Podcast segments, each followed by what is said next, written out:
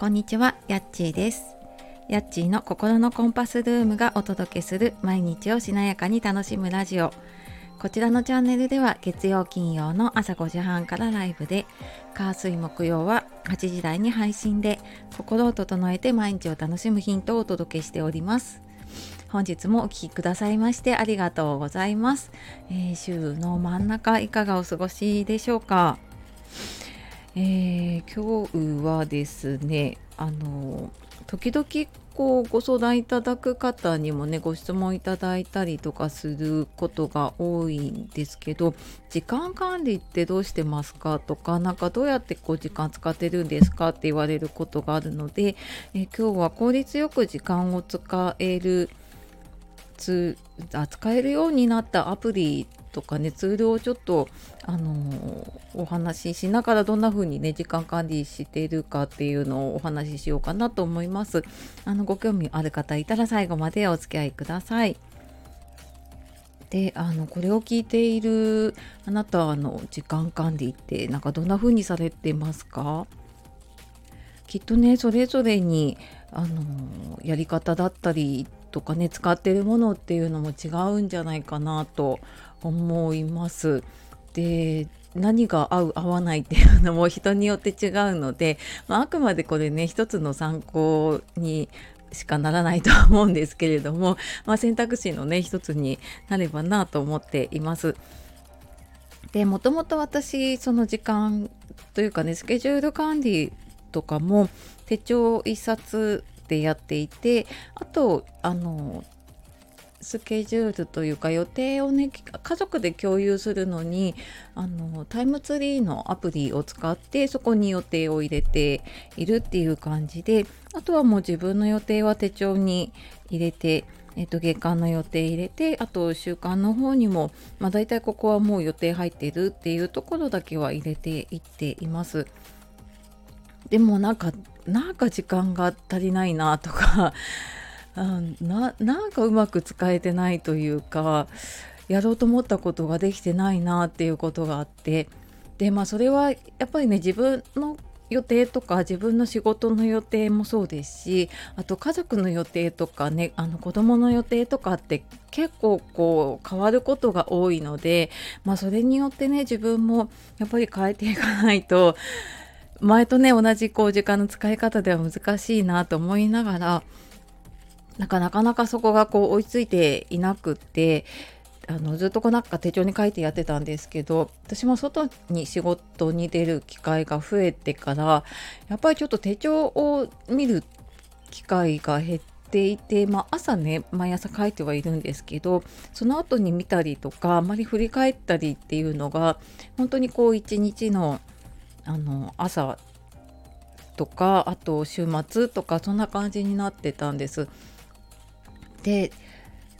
スマホだったらスマホでアプリを使えばなんかもうちょっとうまくできるのかなって思って前もなんか使ったことはあったんだけれども、まあ、結局手帳に戻っちゃったっていうのがあったんです。でも今回ななんかどなたかの配信かな Voicy かなんかで聞いたんだったのかなアプリで MyStats っていうこれスケジュール管理になるのかな？のアプリをね今使っています。で私はあの iPhone なので iPhone の Apple の方ではねあるんですがすいませんちょっと Android の方は調べてないのでわからないんですけれどもあの MyStats ってやると多分 出てくると思います。でこれいろんな使い方ができるんですけれどもなんか私が使っているのはこう時間軸こうバーチカルで時間の軸が出てきてでそこを自分でこう何て言うんでしょうねこうタップしてドラッグするとこう時間帯この何時から何時っていうのを選択してで色を選んで色色と項目は設定しておけるのかでその項目この時間は何をやっているっていうのをこう入れていくんですね。でそうすると自分がこう何やっているっていうのが結構こう正確に出るしこう空いている時間があるとあれここ何やってたんだろうっていう風になるんですね。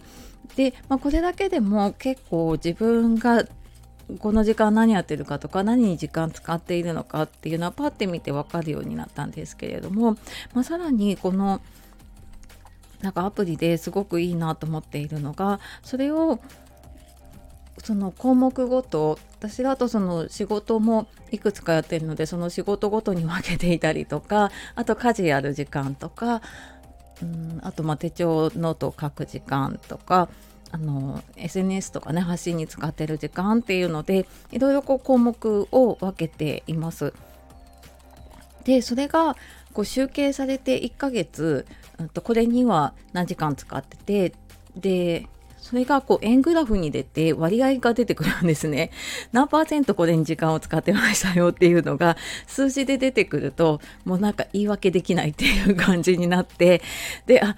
なんか私そっかなんか意外とこう家事に時間が取られていたんだなってもうそのやり始めたのが多分8月夏休みかな子供の夏休みの時とかでなんか時間ないなと思ったらやっぱり家事に時間が取られていてで本来こう自分がやろうと思っているこう自分で作る仕事の方ですねなんか自分の仕事の方の時間がやっぱりあまり取れてなかったんですね。でじゃあここをちょっと増やしていくにはどうしようかなって思った時にちょっと外での仕事とか、まあ、そこの移動時間っていうのが結構多かったのでちょっとここの割合を見直した方がいいなって言ってやっていたところ今その自分のね、えー、仕事とかに使える時間が増やせていたのでうんなんかねお金とかだとこう目に見えて分かりやすかったりとかするんだけど時間って目に見えない分